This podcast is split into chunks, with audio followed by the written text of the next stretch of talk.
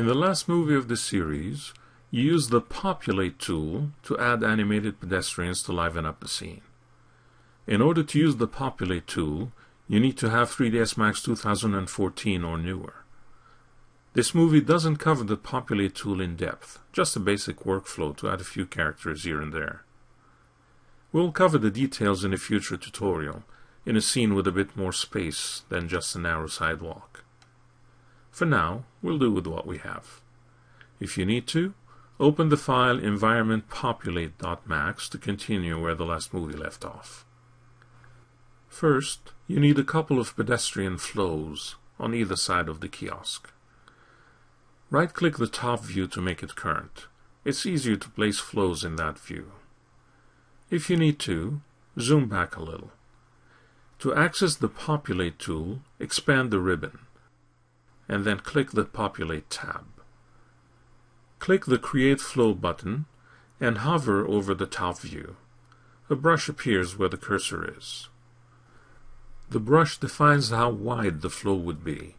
The width of the brush can be changed. Even though you're using meters as display units, the brush width value is defined by your system units, currently set to inches. Here, you need a flow that's about 4 meters wide on either side of the kiosk. 4 meters is roughly equal to 160 inches.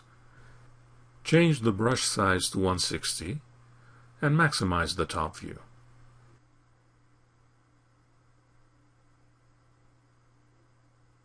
Press G to disable the grid. It makes it a bit easier to see. Click a point to the left of the scene and then hold Shift and click a point to the right to create a flow. Holding Shift ensures the flow is horizontal or vertical, much like it works on splines. Right-click to end the flow. If you need to, you can move the flow to adjust its position. You can make other adjustments, such as lane spacing or density, to increase or decrease the number of pedestrians. Create a second, similar flow on the other side of the kiosk.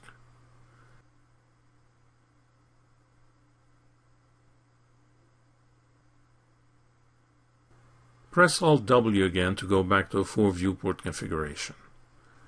When you are ready to simulate the walks, simply click the Simulate button. By default, the simulation takes place over 300 frames, or 10 seconds using an NTSC 30 frames per second default signal. That's fine for our needs. When the simulation is done calculating, play or scrub the animation. If the original positions of the people at frame 0 is not to your liking, you can select the flow and change its position's value and run the simulation again.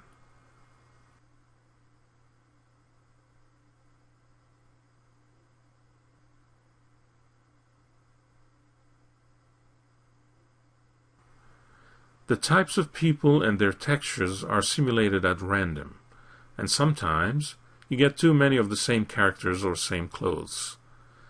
If you want, you can select any character and regenerate it. This creates a bit more variety.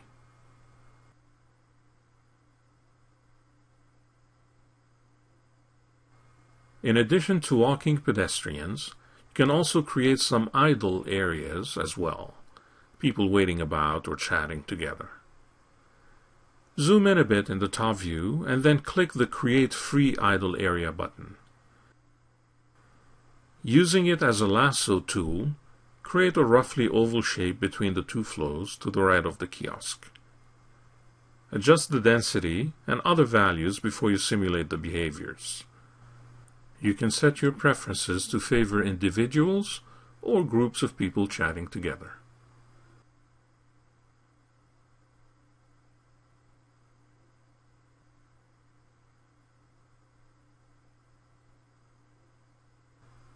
If you need to, regenerate specific characters until you get a result you like. You can also change the general motion of a group of people sharing the same flow.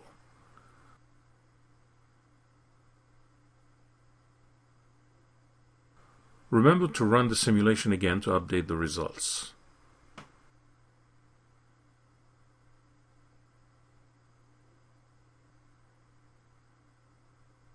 Typically, you need to be careful when you create your flows and idle areas because the Populate tool always works in AutoGrid mode.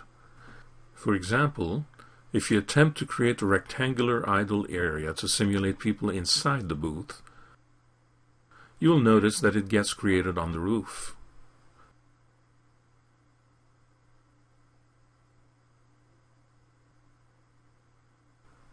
You will then need to move it down to the correct height.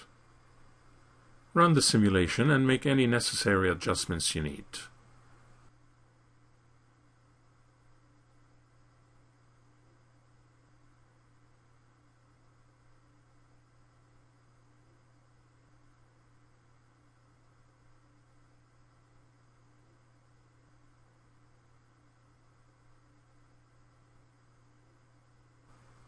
Before you run a final render, consider the matte shadow plane you have been using so far. It's large enough for the booth, but not to collect shadows from all the walking pedestrians. Select it and make sure it's wide enough to accommodate the walking flows. Select the frame you like and render it out to see the results.